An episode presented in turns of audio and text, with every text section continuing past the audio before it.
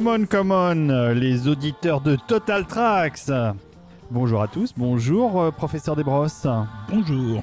Bonjour Rafik Djoumi. Bonjour David Ogia. Eh bien, bonjour à tous. On démarre avec une musique euh, langoureuse. Pour un épisode dédié à la renaissance de l'animation chez, chez Disney. Exactement. Et on commence par un truc qui n'a rien, Rien à à voir voir. avec Disney. Enfin, non, ça n'a pas rien à voir, sinon on l'aurait pas mis. Ça, ça a quelque chose à voir, mais on vous le dira plus tard. Parce qu'on commence, comme la tradition le veut, Par remercier nos êtres de lumière. par la génuflexion. Par baiser leurs pieds. On va dire bonjour à tous nos êtres de lumière, tous nos contributeurs qui nous soutiennent sur les réseaux sociaux, sur Facebook, sur Twitter, mais aussi évidemment en nous donnant des sous sur Tipeee ou sur Patreon. Et, et franchement, c'est pas exceptionnel ça? C'est totalement euh, inespéré. À chaque, euh, chaque mois, on, on s'émerveille. Voilà, on a peine à y croire en fait. On se dit, ces gens nous aiment. Ben oui, mais on les aime en retour. Et on est en train de réussir à construire un truc qu'on pensait pas possible il y a 30 ans quand on écoutait de la musique de film. C'est que on est en train de construire une communauté. On le voit bien sur le Discord d'ailleurs de Total Tracks. Au palier Horner, vous avez accès au Discord qui en fait euh, vous permet d'échanger avec euh, d'autres fans de, de Total Tracks, d'autres contributeurs. Et c'est des échanges euh, assez riches. Oui, oui, déjà, assez riche, assez varié. Euh, Il y a pas mal de gens inscrits sur le Discord. Je pense qu'on doit être pas loin de 150 là. C'est aussi assez inattendu.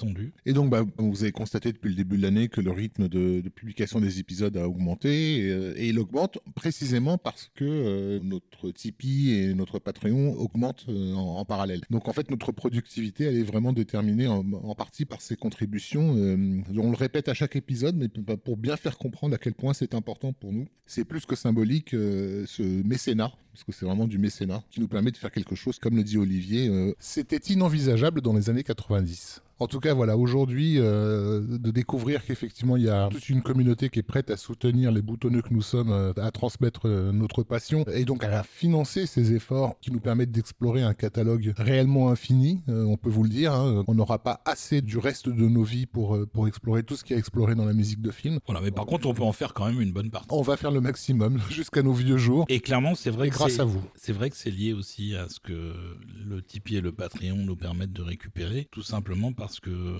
plus on a de contributions, plus on peut consacrer du, Du temps, temps, bah aux, oui. aux émissions. Et à l'inverse, euh, si on n'arrive pas à un certain niveau, on va être obligé de faire autre chose qui nous intéresse moins, mais parce qu'on a besoin de gagner un Le croûte. minimum. Parce que si on était rentier, on le ferait sans contribution de personne. Évidemment. Et ça serait pas un Euh, problème. Bah si, on demanderait les contributions, puis on les donnerait à des bonnes œuvres. On les ça. donnerait à des compositeurs nécessiteux comme ça. euh, Hans Zimmer, par exemple. On, on organiserait des concerts. On ferait des concerts, voilà, avec vos sous. Euh, D'ailleurs, si on a beaucoup, beaucoup plus de sous sur les On fera des Patreon, concerts. on va faire un concert. Moi, j'ai déjà des choses un peu dans, dans un coin. euh, Moi, je me suis entraîné avec, euh, préparer, mon instrument. Mais là, on n'est plus dans la même gamme de tarifs, quoi. Non, non, je suis très cher. Bon, alors, aujourd'hui, on va parler d'un sujet qui nous tient à cœur et que je trouve un peu original quand et même. qui est un peu d'actualité quand même, Et puisque donc peu on a la sortie euh, en salle d'une version euh, live action de La Petite Sirène. Oui. Et il se trouve que La Petite Sirène, l'original donc, le, et unique, le dessin animé de 1989, a marqué en fait ce qu'on appelle euh, aujourd'hui la renaissance de la branche animation de Disney. Et donc cette renaissance euh, accueille les spectateurs en 1989 avec euh, ce morceau.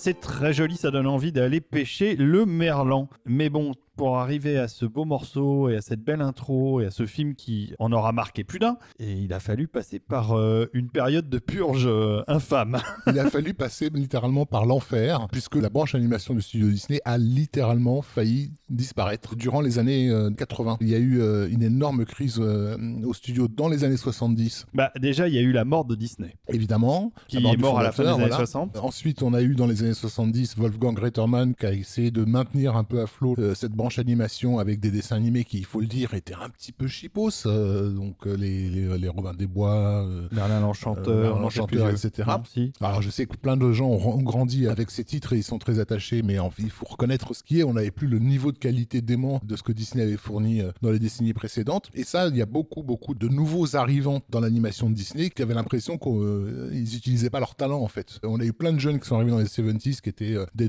John, Lasseter, euh, des Tim Burton, euh, Glenn Tous ces mecs-là. Bah, en fait, euh, ils se retrouvaient à, à bosser sur ce qu'ils considéraient comme un des trucs un peu, un peu cheap. On a confié en gros la direction de l'équipe à Don Bluth. Et Don Bluth, qu'est-ce qu'il a fait? Il a démissionné, un peu dégoûté, pour aller fonder son propre studio d'animation en prenant la moitié des animateurs de talent qui venaient d'arriver. Parce qu'il n'avait pas les coups des franches et qu'on lui laissait pas euh, développer le studio comme il aurait aimé le faire. Et atteindre Et le, il niveau de, le niveau de qualité. euh, voilà. Et il a accouché d'un chef-d'œuvre. Il a accouché d'un chef-d'œuvre qui a été un, un échec commercial, hein, il faut le dire quand même. C'était quand même risqué à l'époque de sortir un film pour enfants de- de- d'animation en 2D hors euh, label Disney. Ce film, c'était Brisby et le secret de Nîmes. Oh là là, quel qui est un des, claque. un des plus beaux cartoons euh, que les Américains nous aient offert au XXe siècle, tout confondu. Ouais, On l'a déjà dit, hein, si vous l'avez pas vu, euh, Ouais. bon, il y a une copie Blu-ray qui n'est pas terrible, mais enfin qui permet quand même d'apprécier le film. Et puis, euh, donc l'histoire est, est magnifique. Le cara design de, des équipes de Don Bluth et de Don Bluth lui-même est juste sublime. Et la musique, Et la de, musique de Jerry, Jerry Goldsmith. Donc ça, c'est le premier gros coup dur que vit le studio. Ensuite, on a donc Roy Disney, donc le neveu de Disney, qui est un peu la voix morale, on va dire, du, du studio, qui se barre aussi. Déjà, on est, on est un peu paumé. Donc ça, c'est une époque que nous trois autour de cette table, on a apprécié cette époque parce que comme le studio Disney savait plus du tout où donner de la tête, ils se sont mis à produire tout et n'importe quoi. Et que dans le n'importe quoi, nous, on a eu droit à des euh, le Dragon du lac de feu, euh, la Trône, euh, voilà, des projets Et complètement même, le, et même le trou noir. En tout cas, une série de films qui nous ont nous ravis, mais qui ont été des échecs commerciaux spéciaux euh, dramatiques. Et au niveau donc des dessins animés, effectivement, on en était réduit à Roxy Rookie. C'est pas mauvais Roxy Rookie en soi, mais c'est schizophrène. D'un côté, on essaie de faire un truc tout mignon pour les tout petits, et de l'autre, on a un truc un peu sérieux, euh, très marqué par la culture des années 70 justement. Enfin, et les animateurs qui bossent dessus euh, le, en souffrent. Et c'est une des raisons d'ailleurs Roxy Rookie pour laquelle euh, le, jeune Tim Burton va décider de pas faire sa carrière d'animateur chez Disney. Quoi. Il n'en pouvait plus de dessiner des renards mignons à longueur de, journée. Toujours est-il que en 80 on décide de, reprendre les choses en main et euh, on débauche deux gars, enfin un gars en, euh, qui est Michael Esner, qui gérait la, Paramount à l'époque, qui avait une série de succès importants euh, à, son actif, à tous les Indiana Jones et ces trucs-là. Et donc il reprend en gros le groupe Disney. Sauf que le groupe Disney, c'est pas que les dessins animés, c'est aussi les films, c'est aussi les parcs, c'est aussi les chaînes de télé, etc. Pour s'occuper plus spécifiquement de l'animation, il, ramène avec lui Jeffrey Katzenberg et les deux gars à la Paramount, ils ont été plus ou moins formés par un monsieur un peu débonnaire qui s'appelait Don Simpson. Tellement débonnaire qu'il s'est fait virer de la Paramount parce que bah, basiquement ils en avaient marre de voir des rails de coke euh, à longueur de journée sur, sur la table de, de travail. Mais en tout cas, Don Simpson, c'est celui qui a amené vraiment le concept du, bah, du film high concept, quoi. De vendre un film sur euh, une seule phrase, sur un, un petit détail, quoi. C'est euh, le futur producteur des Top Gun, des flics de Beverly Hills, et- etc. qui seront distribués par Paramount Et qui seront des succès. et qui seront d'énormes succès. Mais en gros, voilà, un mec qui était en phase avec le public de son temps, on va dire d'une certaine façon. Et donc Esner et, et Jeffrey Katzenberg reprennent en main les choses, mais c'est pas des mecs de l'animation, c'est des mecs du cinéma. Donc eux, ils vont naturellement concentrer leurs efforts sur les films. Et là, ils vont effectivement faire des miracles, puisqu'ils vont donner à, à Disney ses premiers vrais succès filmiques des années 80, avec Splash notamment, qui va être un vrai carton, et qui va lancer une nouvelle branche qui s'appelle Touchstone, parce que le nom de Disney à l'époque de, de chez le public, ça pue tellement qu'on préfère euh, carrément créer d'autres noms pour, Touchstone, Buena. Vista. Voilà. Et Tout ça, ça a euh, été fait pour éviter d'appeler les films euh, films Disney en fait. Quoi. Donc ça donne une idée de, de là où ils en étaient. Et alors au niveau des productions de dessins animés, effectivement, le, le point le plus euh, dramatique va être atteint avec euh, la sortie de Taram et le chaudron magique, qui est un film alors, encore plus schizophrène que ne l'étaient les, les précédents, puisque de, pareil, d'un d'un côté, euh, il y a un petit cochon mignon qui fait poète poète et prout prout, et de l'autre, littéralement des zombies qui sortent de terre. Mais à qui vous vous adressez Alors exactement? c'était graphiquement très joli. Ouais, mais c'est avait- pas, un film sans mérite, mais c'est un film qui a pas trouvé de public parce que c'est très Ah non, difficile de trouver un public public pour ce projet-là. Il y avait en plus euh, en parallèle la concurrence qui arrivait pour pas cher de l'animation japonaise et qu'ils ont commencé à essayer d'intégrer quelques éléments de ça dans le film, mais sans vraiment savoir comment faire. Donc euh, oui, le résultat était forcément foutraque et, et, foireux. Et donc le point culminant de l'humiliation, ça va être donc à sa sortie, Taram le Chaudron Magique est dépassé au box-office par Les Bisounours, le film, c'est-à-dire littéralement une série télé pourrie pour les 2-3 ans, animée avec les pieds, mais qui s'adresse pour le coup à son public, c'est-à-dire c'est les, mères de famille qui emmènent les tout petits voir un dessin animé. Alors que Taram, ben, Taram, personne ne sait à qui ça s'adresse. Juste pour donner un chiffre, Taram, le budget était de 44 millions de dollars, oh là là, ce qui est quand même assez costaud hein. pour l'époque. C'est plus qu'un Star Wars. Hein. Et, en termes d'entrée, il en a fait 21, donc c'est-à-dire c'est la moitié. C'est un véritable bide. C'est un gouffre. Et du coup, ben, sur le milieu des années 80, on en est à un point où, euh, pour pouvoir accueillir ces vedettes de plus en plus prestigieuses, euh, ces acteurs prestigieux que sont, je sais pas moi, Robin Williams ou Bette Midler, etc., dans de bonnes conditions, Jeffrey Katzenberg demande à ce que euh, l'immeuble animation devienne le lieu d'accueil, on va dire, de ces, de ces vedettes. Ça veut dire dégager donc tous les animateurs de cet immeuble historique dans lequel ont été faits tous les grands classiques de, Disney. Et on les envoie dans une espèce de grange, là, je sais pas quoi, un truc au loin, un garage. Dans, un hein. hangar, dans un quartier. un peu pourri. Un peu pourri, oui. Et ils vont y rester pendant 10 ans quand même. Exactement. Donc c'est vraiment, vraiment euh, terrible pour eux ce qu'ils vivent euh, à cette époque-là. Et il y a un énorme projet qui est lancé parce que Don Bluth, il existe toujours. Et Don Bluth, lui, il a fait alliance avec Steven Spielberg. Et ils font pour Universal des dessins animés comme Fievel et le Nouveau qui Monde. Cartonne. Qui cartonnent. Oui, et, le petit dinosaure qui va encore surpasser voilà. Et qui sont, dans l'esprit du public de l'époque, les nouveaux Disney. C'est-à-dire les nouveaux événements Disney, c'est ces films Don Bluth, Spielberg. Donc du coup, le nom Spielberg est en train de remplacer celui de Disney. Mais c'est ça qui va mener à la production de Roger Rabbit, en fait, quand euh, Katzenberg va vraiment euh, se jeter sur, euh, sur ce projet et le faire avancer au maximum pour ramener, en fait, Spielberg dans la branche, quoi, parce que, je rappelle, hein, Katzenberg, Paramount, Indiana Jones, ils se connaissent bien. Mais le truc, c'est que quand ils vont lancer la production de Roger Rabbit, donc qui est un film Disney, hein, quand même, quoi, et eh ben les animateurs du studio Disney n'auront pas le droit de travailler dessus. Non, mais tu t'imagines le nombre d'humiliations que les mecs ont dû subir durant ces années-là, quoi. Je veux dire, plus personne ne leur fait confiance. C'est terrible, quoi. Mais Michael Esner, qui est quand même très politique, il sait qu'on peut pas se débarrasser de cette branche-là. Elle lui pourrit ses journées, quoi. Il, en a marre d'entendre parler de la branche animation. Alors qu'à côté de ça, le studio est en train de cartonner sur tous les fronts. Des parcs d'attractions, ça cartonne. Ils en ouvrent au Japon. Enfin, tout, va super bien. Il y a juste ce, vieux truc là qui nous colle à la semelle, dont il aimerait bien se débarrasser, mais politiquement, il peut pas parce que c'est Disney, quoi. Disney, c'est l'animation. Tout repose euh, là-dessus. Et Roy Disney, qui est revenu du coup au sein de la maison, est là pour le, rappeler. J'ai pas parlé de Frank Wells, qui était aussi une cheville ouvrière importante à ces années-là, mais bon, ça serait trop long. Toujours est-il que hum, il va y avoir euh, The Great Moose Detective, donc euh, Basil Detective privé, qui au départ voilà, doit s'appeler Basil of Baker Street, mais euh, Katzenberg juge que c'est trop obscur comme titre et donc c'est lui qui décide de l'appeler The Great Moose Detective. C'est ça, et puis c'est fait du bout des lèvres hein, avec le tiers du budget de Taram et le magique. Mais ce retitrage de The Great Moose Detective fait que les animateurs de Disney vont s'amuser à retitrer tous les anciens films en fait. Blanche Neige et les sept nains, ils vont rappeler la jeune fille et les, les petits hommes dans la cabane. Pinocchio, ils vont le retitrer le petit garçon en bois qui sait parler. on sent que ça se passe pas très bien, on va dire. Et donc voilà, bon, alors, il se trouve que celui-ci marchote quand même euh, au niveau du, box-office. Il perd pas d'argent, quoi. Euh, ça sera aussi le cas du, suivant. Alors le suivant, c'est un truc un peu bâtard, en fait, Oliver et compagnie, puisque donc c'est une adaptation d'Oliver Twist, qui a déjà fait l'objet d'une comédie musicale dans les années 60, mais avec euh, Billy Joel, Bette Midler et toute, toute la clique de, de, gens qui marchent. Et là, on sent, c'est l'influence Katzenberg qui ramène en gros ces stars de la musique euh, maison quoi euh, dans le projet. Toujours est-il que sur Oliver et compagnie, ils font appel à un, lyriciste, alors je sais pas comment on dit en français, parolier. un parolier, merci, qui a euh, surpris son monde, on va dire, sur le off Broadway plusieurs années auparavant. Donc Howard Ashman avec son collègue Alan Menken, en gros c'est ce qu'on appelle des duettistes, hein, des gens qui font de la comédie musicale. Donc lui s'occupe des paroles, l'autre s'occupe de la musique. Ils se sont rencontrés carrément dans les années 70, à la fin des années 70, un moment qu'ils à, la BMI. Mhm. Ils sont restés potes depuis et à un moment donné ils vont commencer à travailler ensemble, en particulier sur bah, Sur une, adaptation de film de Roger Corman, La petite boutique des horreurs, en comédie musicale, qui va être un bon succès d'estime euh,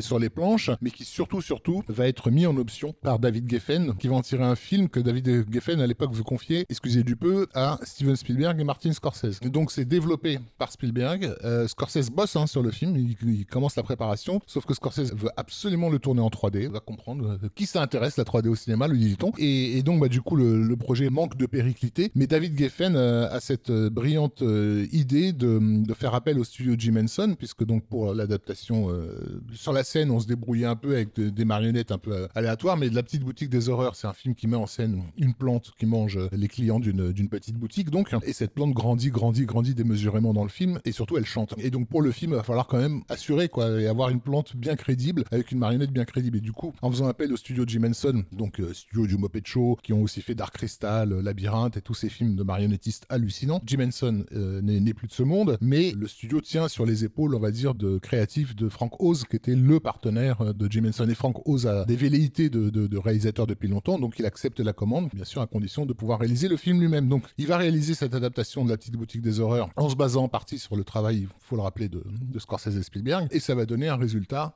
totalement étonnant, qui d'ailleurs même, je pense, dépasse la qualité de la comédie musicale euh, sur scène en, oh bah, clairement. en punch, en humour, en tout ce qu'il faut, quoi. C'est vraiment, on le recommande. Donc si on a décidé de, démarrer cette émission sur un morceau de la petite boutique des horreurs, c'est pour rappeler que euh, même si Howard Ashman rentre euh, chez Disney par la petite porte, c'est vraiment lui qui va donner cette renaissance artistique à la branche animation. Ce qui est marrant, c'est qu'ils vont nous refaire le coup 30 ans plus tard, avec La Reine des Neiges, où ils ont été chercher des gars qui viennent à nouveau de Broadway, parce que ça s'essouffle à nouveau chez Disney, et qui vont chercher euh, les compositeurs euh, quand même d'une comédie musicale euh, qui s'appelle Book of Mormon, qui est quand même le truc le plus anticlérical et le plus trash qui existe sur la place de Broadway, qui est génial d'ailleurs, et c'est ces gens-là qui vont nous faire la, la Reine des Neiges avec ce morceau que je vais vous repasser tout de suite pour que vous l'ayez en tête. Non, non. non, à la place, on va mettre un autre morceau de la petite sirène. Ah, c'est une bonne idée. Qui est la scène de la tempête. Et on vous parlera de la musique et du film après.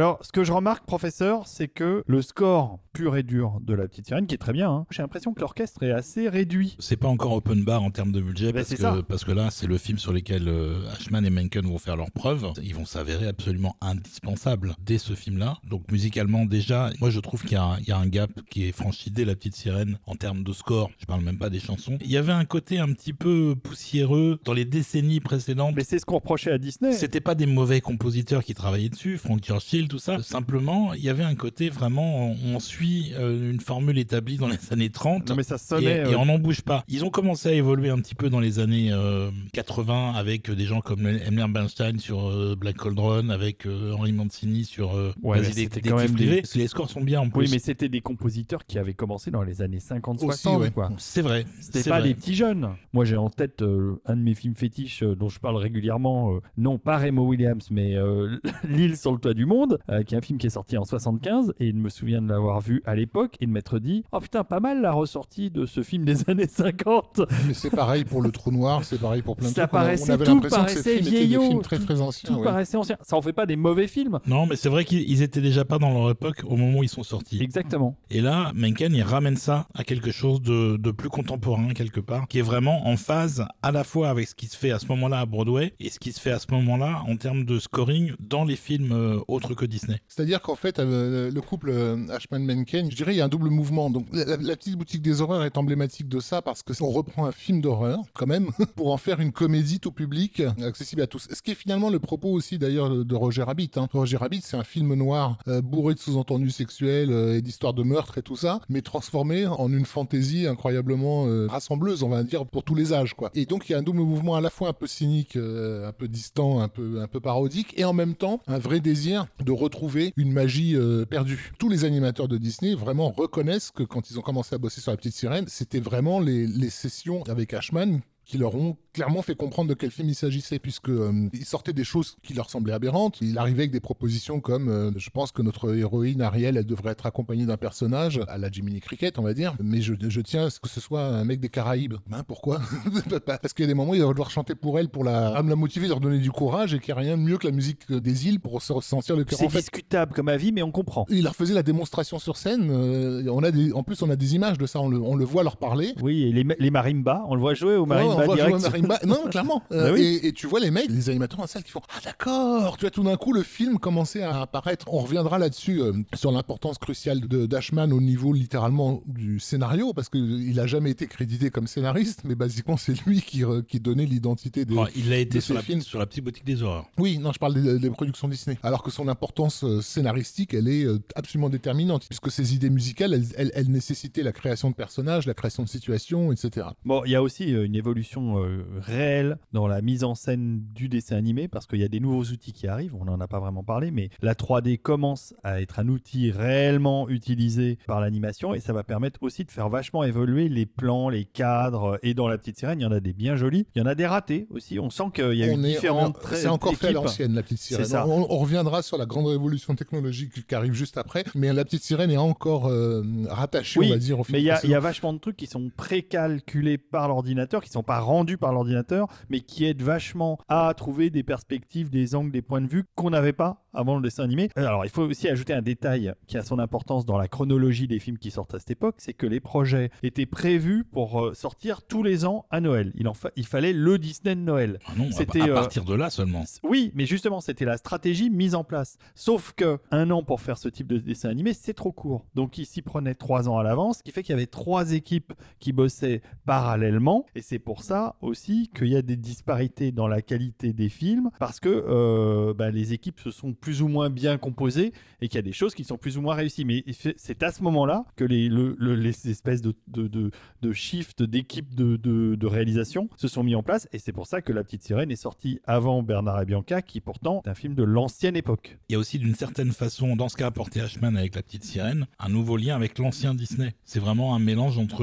une approche euh, beaucoup plus moderne et aussi un retour à une certaine tradition, puisque c'est le premier film depuis La Belle au Bois dormant à adapter un conte et euh, les suivants seront globalement euh, un peu construits sur le même schéma. La décision de faire La Petite Sirène ne vient pas d'Ashman, c'est un projet que Disney avait déjà dans les années, euh, dans les années 30. hein. Oui, tout à fait. Mais effectivement, Ashman, il leur révèle qu'il a, il a toujours rêvé de bosser chez Disney. Mais ce qu'il voit, lui, c'est la possibilité, effectivement, de ressusciter une forme de comédie musicale globalement. Pas seulement un esprit Disney, mais aussi toute la comédie musicale avec laquelle il a grandi des années 40-50, les Oscar Hammerstein et, et- et compagnie. Et ça, ça veut dire véritablement raconter l'histoire à travers les chansons. Et il y a pour lui un, un moment absolument essentiel dans la narration d'une comédie musicale, qui est le moment où l'héroïne ou le héros s'assoit sur une chaise, sur une branche, dans un coin d'une ruelle et raconte son désir. Et donc c'est comme ça qu'il impose la chanson euh, Part of Your World, qui va définir basiquement la, la- la petite sirène. Oui, et qui est un truc que Ashman a amené, qui est le, littéralement ce qu'il appelait le want song. Qu'est-ce que veut le héros ou l'héroïne du film? Et l'idée, c'est que le- à ce moment-là, le spectateur s'attache au personnage. Et donc, euh, le truc, c'est que quand, quand je dis qu'il l'impose, c'est qu'il l'impose. C'est-à-dire que Jeffrey Katzenberg veut se débarrasser de cette chanson. Ashman lui répond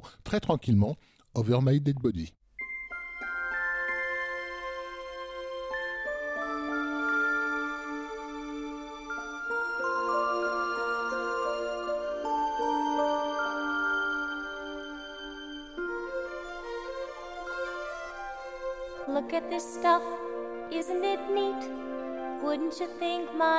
Collection's complete? Wouldn't you think I'm the girl, the girl who has everything? Look at this trove, treasures untold. How many wonders can one cavern hold? Looking around here, you think, sure, she's got everything. I've got gadgets and gizmos aplenty. I've got who's its and what's its galore. You want thingamabobs? I got 20. But who cares? No big deal. I want more.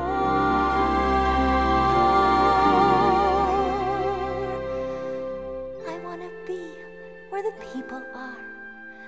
I want to see, want to see 'em dancing, walking around on those, what do you call 'em? Oh, feet. Flipping your fins, you don't get too far. Legs are required for jumping, dancing, strolling along down a, what's that word again? Street.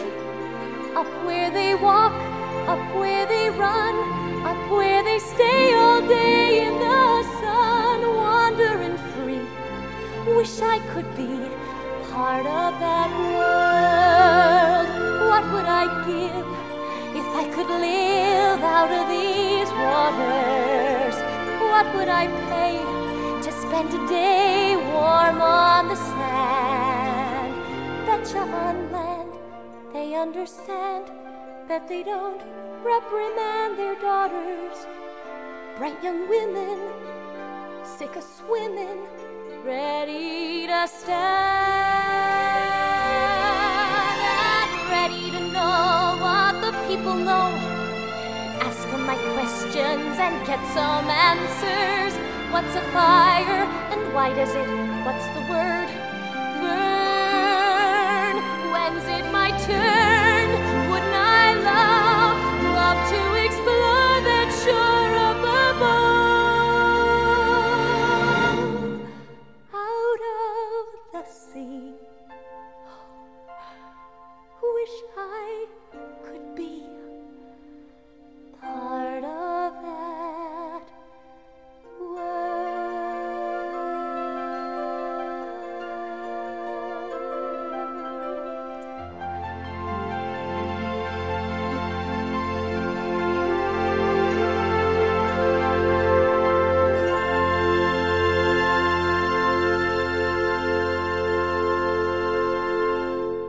Et là où on voit que Ashman agit aussi comme un réalisateur, un directeur d'acteur, c'est qu'en fait, dans les sessions d'enregistrement avec cette chanteuse, la tradition Disney aurait voulu que la nana chante bien. C'est-à-dire qu'elle fasse de grandes.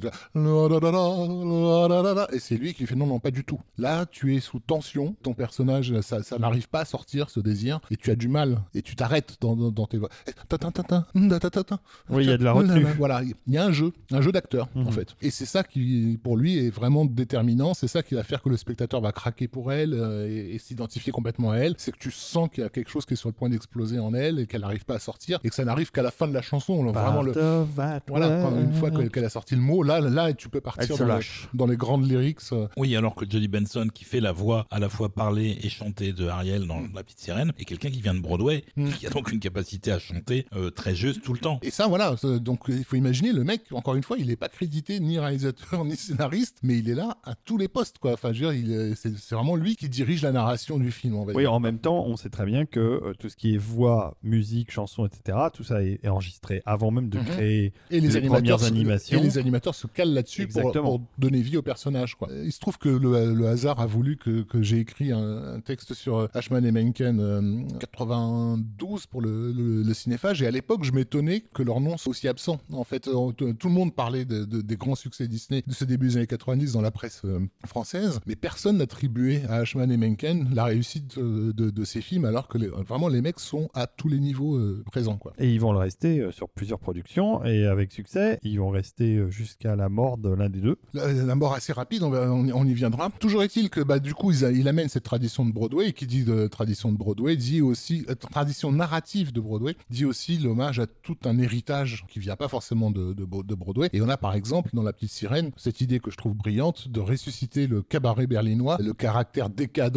euh, moqueur, à travers le personnage donc de Médusa, dans sa chanson euh, Pour une Fortunate Soul, un pauvre âme en perdition. Je crois que c'était Micheline Dax hein, qui Mais c'est Micheline. Dax, c'est l'inénarrable Micheline Dax. Enfin, d'un côté, il y avait Roger Carrel, de l'autre côté, il y avait Micheline Dax. On peut pas les séparer, c'est Kermit et Peggy. Il faut imaginer en gros que là, elle est, elle est grosso modo en train de faire du Marlène Dietrich hein, dans cette séquence-là. Le rôle- Dietrich euh, en, euh, de 120 kilos. hein, Non, parce que- certes, mais, mais le côté, la voix, la, la voix lancinante, euh, un peu désabusée, euh, un peu moqueuse, euh, avec des accents très, très durs euh, soudainement, tout ça. C'est Encore une fois, c'est du jeu. Oui, de- oui, et puis, et puis on voit aussi que euh, les chansons participent pleinement à la narration, à chaque chanson qui n'est pas une interlude musicale comme c'était le cas jusqu'à ce que Disney arrête de mettre des chansons dans, dans leurs films, parce que finalement les films d'animation des années 80, il y a quasiment pas de chansons dedans, à part euh, Oliver et Oliver et compagnie. Et donc là, ça participe vraiment à la narration, et c'est pour ça qu'il y a beaucoup de dialogues aussi qui euh, émaillent les chansons de cette époque-là. Et on peut le souligner, vous l'avez commencé à en, en parler, les amis, mais c'est que la- les versions françaises sont excellentes de tous ces films. Là, on va vraiment très écouter très bien. la version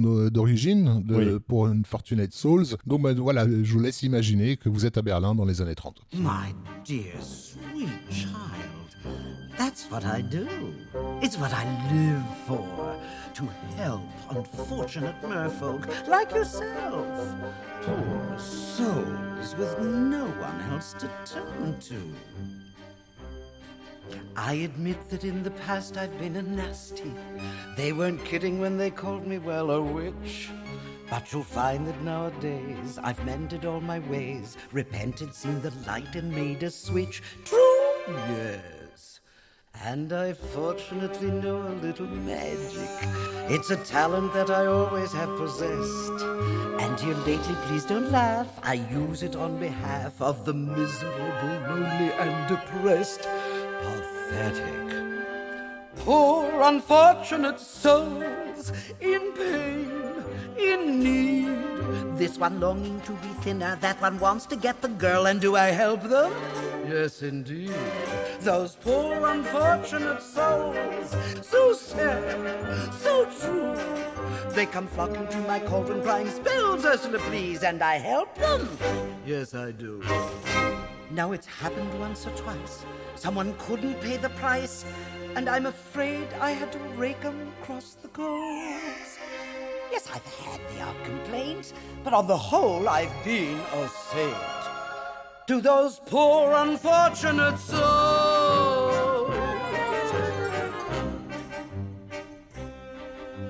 Have we got a deal? If I become human, I'll never be with my father or sisters again. But you'll have your man. Life's full of tough choices, isn't it? oh, and there is one more thing. We haven't discussed the subject of payment. But I don't have. I'm not asking much, just a token, really, a trifle. What I want from you is your voice. But without my voice, how can I? You'll have your looks, your pretty face.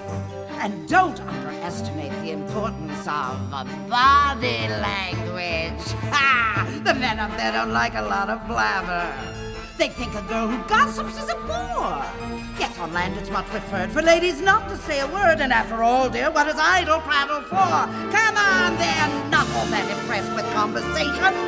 True gentlemen avoid it when they can. But they don't and fawn on a lady who's withdrawn. It's she who holds her tongue who gets a man. Come on, you poor unfortunate soul. Go ahead, make your choice. I'm a very busy woman and I haven't got all day. It won't cost much, just your voice. You poor unfortunate soul. It's sad, but Want to cross a bridge, my sweet, you've got to pay the toll. Take a gulp and take a breath and go ahead and sign the scroll. Flotsam Jetsam, now I've got her, boys. The boss is on a roll. This poor, unfortunate.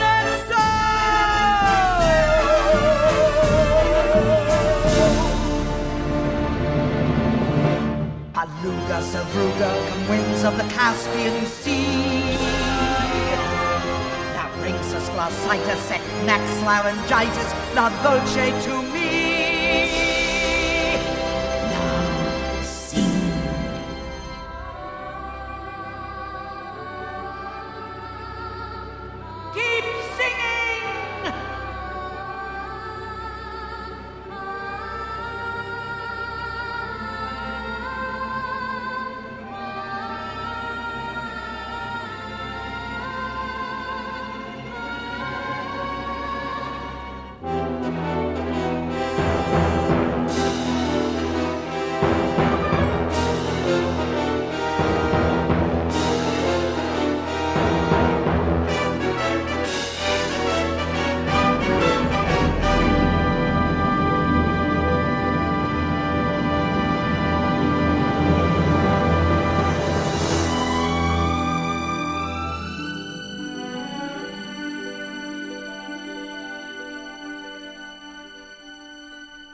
Formidable pour Ron Fortuné. Donc en fait, voilà, comme le disait Olivier, ça n'est pas des interludes musicaux, c'est des pivots narratifs. C'est vraiment des moments où l'action passe un cap. Mais c'est pas des petites chansons. Euh, celle qu'on a entendue en premier, Part of Our World, c'est c'est 3 minutes 30.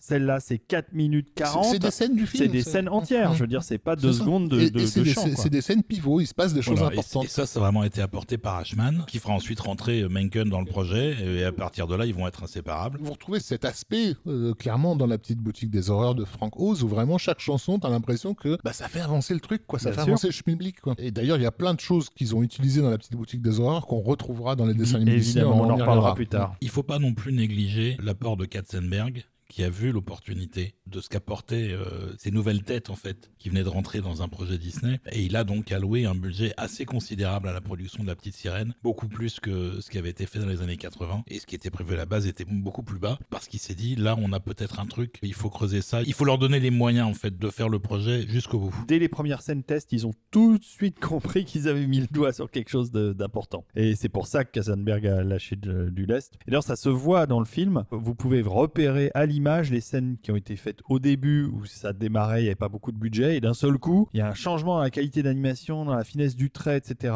L'argent s'est mis à affluer. Ils ont engagé plein d'animateurs et le film a, a- a pris son essor réellement. Alors Katzenberg, effectivement, comme tu le dis, a lâché du lest là parce qu'il a vu euh, au projection test que ça fonctionnait. Et La Petite Sirène va sortir, elle va être un carton assez considérable quand même. Bah oui. Pas autant que les suivants, mais c'est déjà assez énorme. Bah, c'est surtout que les gens se sont tournés d'un seul coup, ils ont, ils ont regardé, et ils ont dit Ah, mais, mais, mais c'est un Disney, mais, c'est- mais ça mais c'est existe bien, en- mais ça existe ça encore, existe Disney encore. Oui, et les Oscars vont euh, carrément euh, marquer le coup, puisque Menken et Ashman vont avoir euh, une nomination pour euh, l'une des chansons du film qui est Unders aussi, que personnellement j'aime pas trop parce que c'est de la musique jamaïcaine et je suis pas très fan. Mais elle va gagner et il va également gagner l'Oscar pour le score et ça va euh, initier une tendance dont on vous parlera après, mais qui va durer un petit moment pour les Oscars et les autres cérémonies d'ailleurs de prix de- de- des États-Unis. Ils vont les truster, ouais. Et ce qui est marrant, c'est que cet Oscar pour le, le score, il a failli pas arriver puisque Menken au départ avait été embauché uniquement pour la mise en musique des paroles d'Ashman sur les chansons. Mhm. Et à un moment donné, il a fait une démo d'un passage où il y avait que du score. Il a fait écouter la démo euh, à, à Katzenberg et aux autres et les mecs ont dit ok, bah tu vas faire le score aussi. Et, du coup, on va terminer ce- oui. cette partie sur la petite sirène avec euh, le dernier morceau du film, qui est le final, qui récapitule un certain nombre de thèmes, en particulier le thème de qu'on a entendu dans Part of Your World. Et c'est très très bien écrit déjà à l'époque. Euh, Menken va encore progresser après, mais, euh, le déjà il y a du niveau là. hein.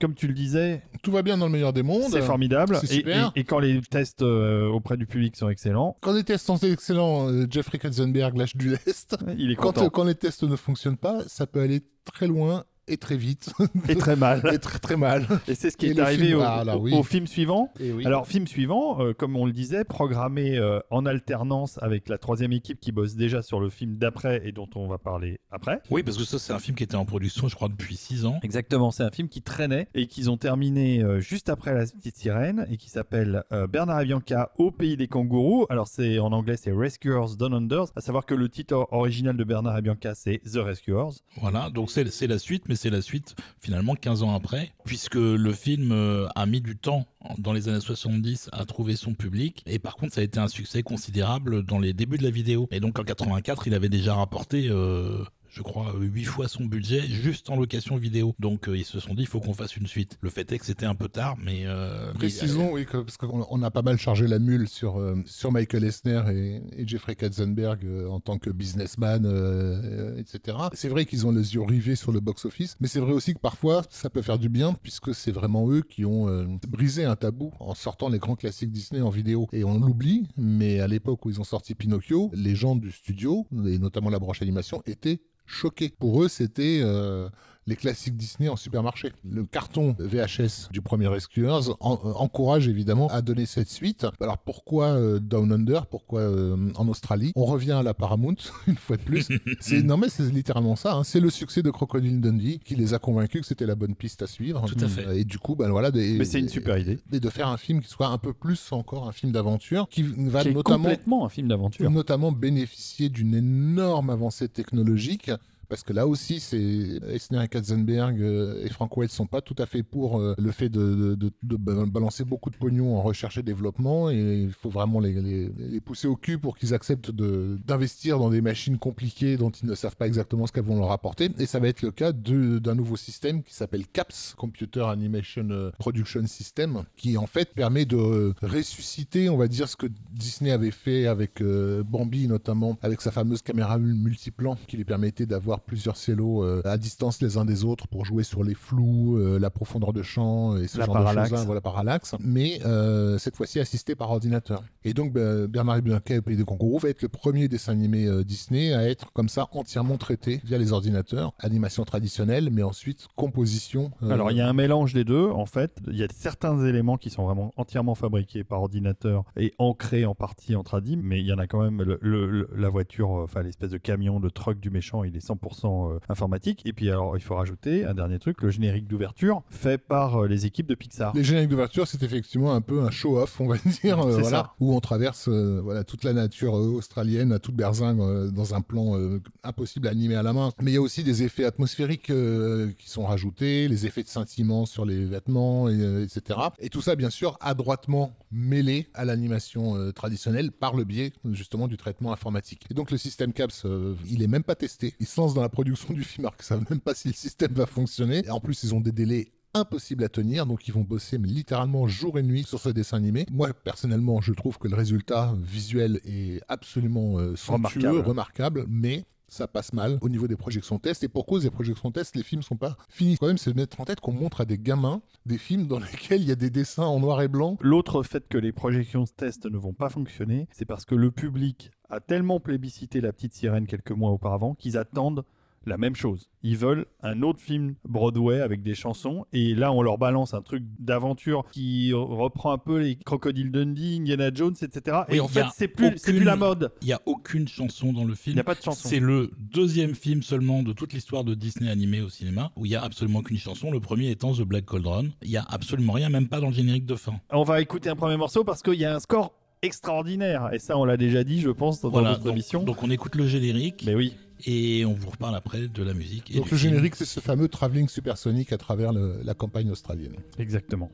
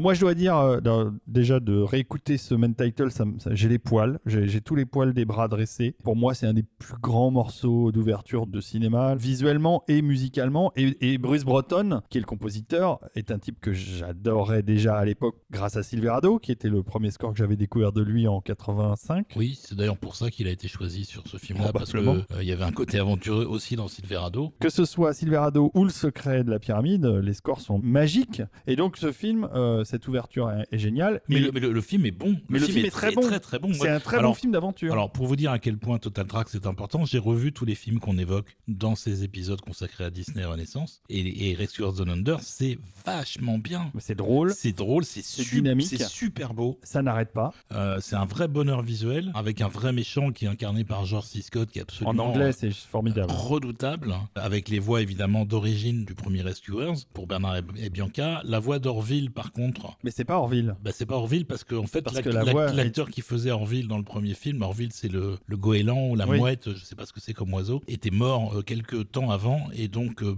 plutôt que de donner son personnage à quelqu'un d'autre, ils ont choisi son cousin de donner son, son, son frère, je ou son crois. frère. Et c'est John Candy, je crois, si je me souviens bien, qui faisait la voix euh, anglaise et qui est génial d'ailleurs. Déjà de l'avoir placé euh, en Australie, c'est une très bonne idée puisque ça permet de faire euh, les séquences d'atterrissage les plus incroyables où tu as la tour de contrôle façon animaux en Australie avec le personnage de- du, du Bush qui voit arriver ce goéland. Mais c'est une toute petite piste d'atterrissage dans la pampa. C'est génial, ils sont en train de jouer aux, aux dames avec une mouche et ils, ils retournent le jeu de dames et au dos il y a toutes les, les tailles de- d'oiseaux qui, qui peuvent atterrir sur le truc. Et donc ils regardent les oiseaux et ils voient le, le goéland et ils disent mais it's a jumbo, c'est un jumbo jet quoi. Non non, tu peux pas atterrir là. Et c'est- mais mais c'est bourré de trucs comme ça, ça n'arrête pas. Le film est vraiment très drôle. Alors après vérification, ça n'est pas une mouette, ça n'est pas un, Un goéland, c'est- un albatros. C'est un albatros. Mais oui, en plus, Albatros Airline, en plus, je suis con. qui s'appelle Wilbur, d'après Wilbur Wright, des frères Wright, puisque l'autre frère c'était Orville. Non, non, c'est effectivement un, un très bon film d'aventure, extrêmement dynamique, euh, avec une animation, pour le coup, effectivement remarquable, et justement qui bénéficie de toute cette technologie, euh, parce que c'était aussi pour eux un test des capacités de ce système d'animation CAPS, donc, qui avait été mis en, en- en place, et Et un test très concluant. très très concluant et notamment dans ces séquences d'ouverture. Donc on a parlé de celle qui a été ass- assurée par Pixar, mais la suite du film ne, ne dépareille pas puisque Bah donc le héros, le gamin Cody, euh, va libérer un aigle qui a été euh, euh, pris au piège par euh, par le, le- un horrible chasseur et dans son geste de, de, de, de- libération, en fait l'aigle fait tomber Cody dans, dans- dans le vide. On s'attend au pire, mais il le rattrape in extremis et du coup se met à voler avec Cody sur son sur son dos et ça donne lieu à une pure séquence de fantasmes gamin euh, typique quoi tu es sur un aigle géant en train de, passer au-dessus de l'eau euh, entre les montagnes euh, etc et Au là c'est des nuages. c'est genre voilà c'est 5 minutes de- d'animateurs qui se font plaisir Mais il faut écouter Oui, la et musique. sans aucun dialogue. Il y a très très peu de dialogue, dans- d'ailleurs, pendant toute la première partie du film, puisque c'est un, en gros un gamin tout seul dans la, dans la pampa aus- australienne. Et donc ça laisse une place énorme à la musique que Breton n'hésite pas à prendre d'ailleurs. Tu m'étonnes.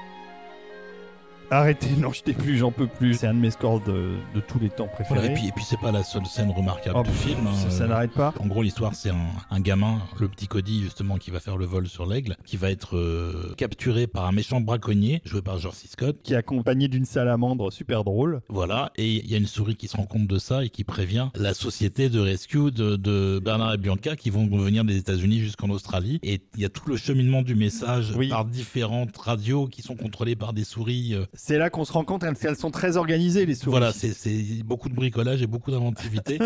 et la scène est assez géniale. en fait. C'est génial. On le met le message? On se l'écoute le message? Vous voulez qu'on écoute le morceau bah aussi? moi je veux écouter le message. Moi. Allez, c'est parti. Allez, zou.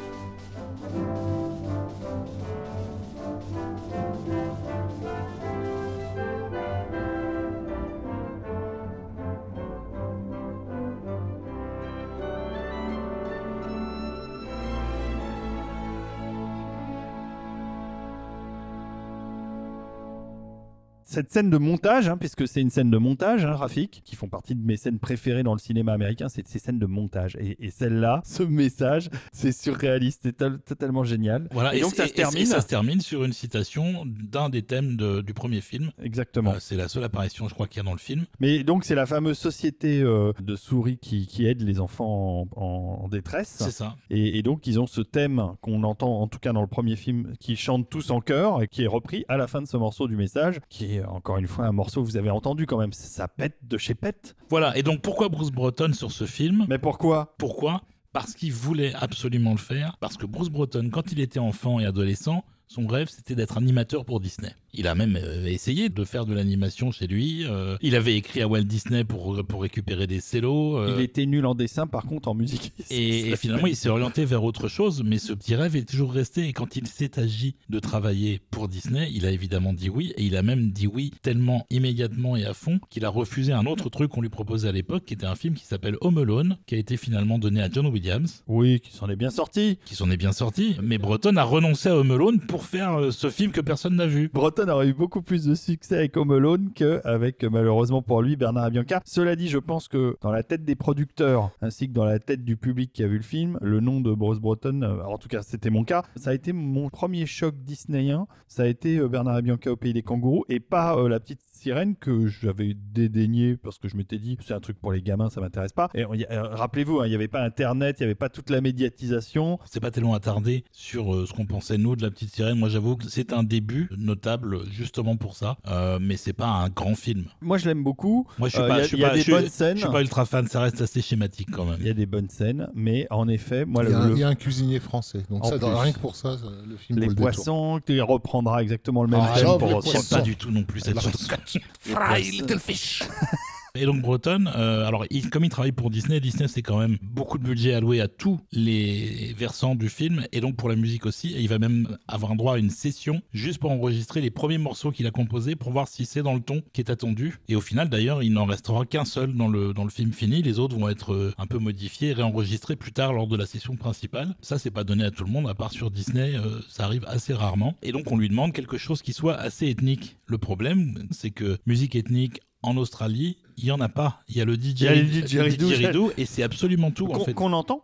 Qu'on entend, bien sûr. film. Mais c'est un peu limité, quoi. Et donc, ça suffit pas à Breton euh, pour faire quelque chose de vraiment ethnique. Donc, il va aller chercher aussi des influences dans des instruments, des sonorités qui viennent d'Afrique, qui viennent d'Amérique du Sud. Tout le monde est très content du résultat. Ils sont aussi apparemment assez fans à la production de son score sur euh, un film qui s'appelle The Boy Who Could Fly. Eh oui. Et on va lui demander J'en parle pas aussi, assez de aussi, celui-là. de, aussi de faire un thème euh, un peu dans le style de ce film-là. Et donc, il y a un morceau donc, dans The Boy Who Could Fly où le garçon vole et qui rappelle beaucoup le morceau où Cody vole au début. Oui, oui, mais je pense que c'est pour, oui, ça, oui, pour, pour ça qu'ils ont cité ce film-là en référence. en fait. Évidemment. C'était effectivement la scène du vol de The Boy Who Could Fly. Voilà, et pour finir avec les instruments, il utilise aussi un truc qui était assez nouveau, qui est le EVI pour Electronic Valve Instrument, qui est un instrument euh, électronique, inventé euh, pas très longtemps avant par un monsieur qui va ensuite beaucoup prêter ses services à Maurice Jarre, qui va énormément s'en servir. Ah ouais. Qui va carrément sortir un album euh, entièrement autour de ça.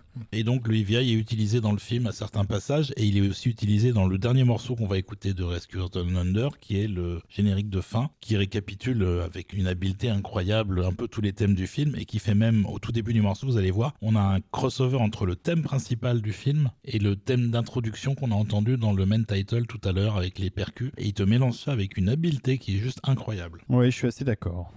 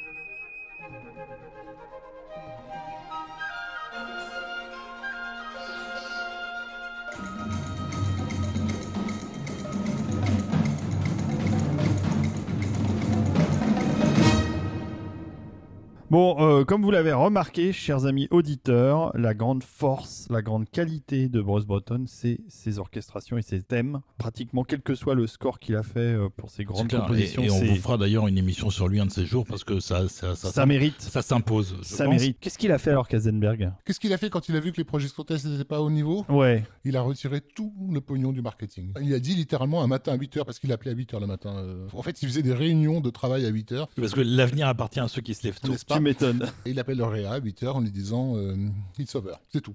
Et, et mais, mais il, Mais- il- mais- il le vire pas, il lui dit on, on va s'en remettre et tout, mais, it's over. mais genre, il n'y avait même pas de discussion possible, euh, envisageable. Il venait de retirer l'argent du marketing et en fait, c'est basiquement, ils allaient sortir le film sans en parler. Et, Voilà, et euh, c'est pour ça que la BO d'ailleurs va être euh, un collector extrêmement rare pendant très longtemps, parce qu'il a été édité dans très très peu de pays, Ah, à je très sais. peu d'exemplaires. Oh, ça m'a coûté cher. Par contre, aujourd'hui, il y a eu une réédition qui doit pas être si facile à trouver.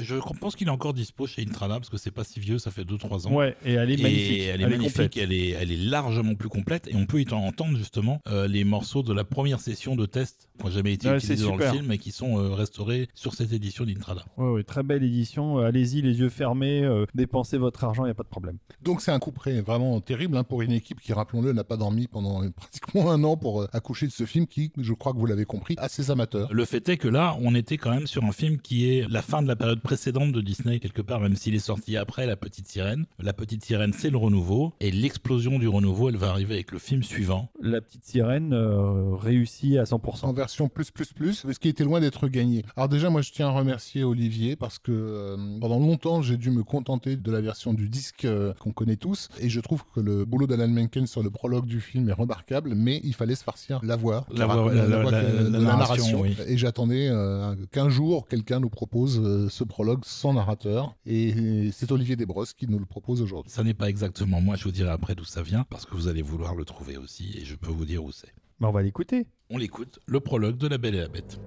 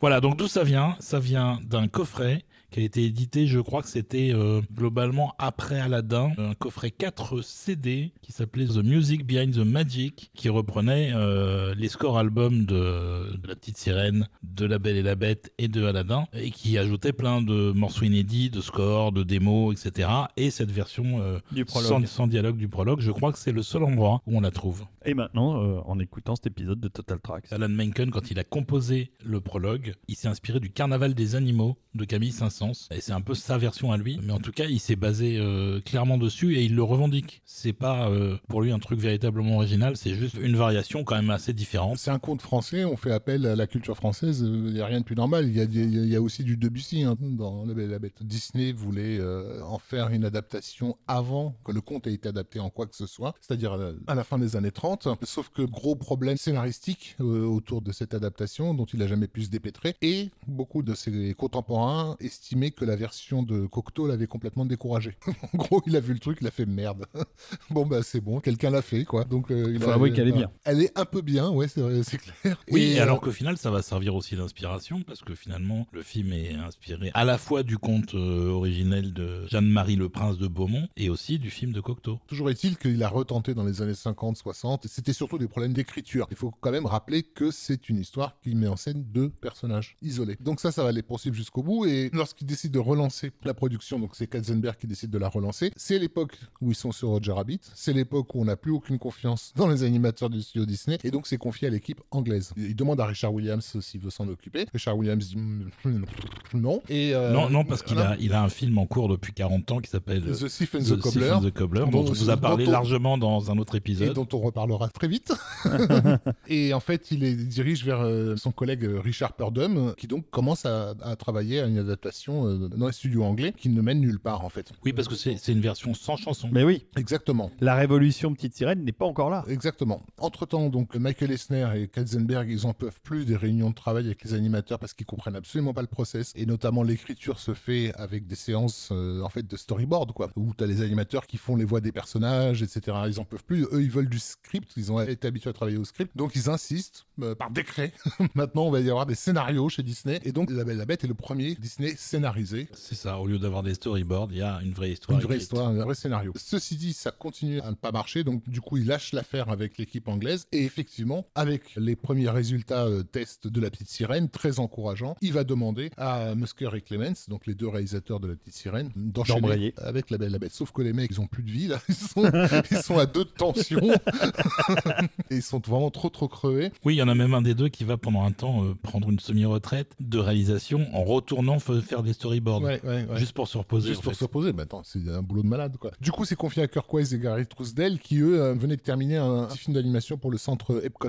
Et donc, bah du coup, demander à Ashman et Menken si éventuellement euh, ils referaient quelque chose. Et euh, là où c'est Ashman qui traîne des pieds parce que lui, il a un projet qu'il essaie de développer euh, qui lui est très très proche, quoi, on va dire, qui est le, projet Aladdin. Et ça l'intéresse pas des masses de se crever sur sur la Belle et la Bête, mais bon, voyant que c'est apparemment la seule façon de débloquer ce problème scénaristique, ça va être justement de transformer la chose en comédie musicale. Il finit par accepter de le faire, mais il faut vraiment le, le convaincre. Bien heureusement, parce que Oui, voilà, quand on dit que Ashman euh, est vraiment la force motrice, on va dire, de la narration, il a une petite idée, toute petite. Bon, on risque un petit peu de se faire chier dans ce château avec deux personnages pendant deux heures, et si on mettait d'autres persos? Et il a cette idée un peu bizarre de faire parler les meubles et les couverts. oui, enfin, en se souvenant de ce qui s'était passé euh, dans le film de Cocteau, où, C'est ça. où les objets n'étaient pas inanimés non plus. Voilà. Mais ne parlez mais pas. ne parlez pas. Mais ne parlez pas. Et du coup, de transformer donc euh, ce château dépeuplé en un château au fond totalement peuplé. Et ça, ça va se faire également par des numéros euh, musicaux, puisque un des plus célèbres numéros musicaux de La Belle et la Bête, c'est cet énorme euh, truc à la Maurice Chevalier, Be Our Guest, Be Our Euh, Guest. la façon avec laquelle tous les êtres euh, non humains du château vont séduire l'héroïne et la convaincre de rester. On va l'écouter, Bierguest, on en parle après parce que j'ai des choses à dire.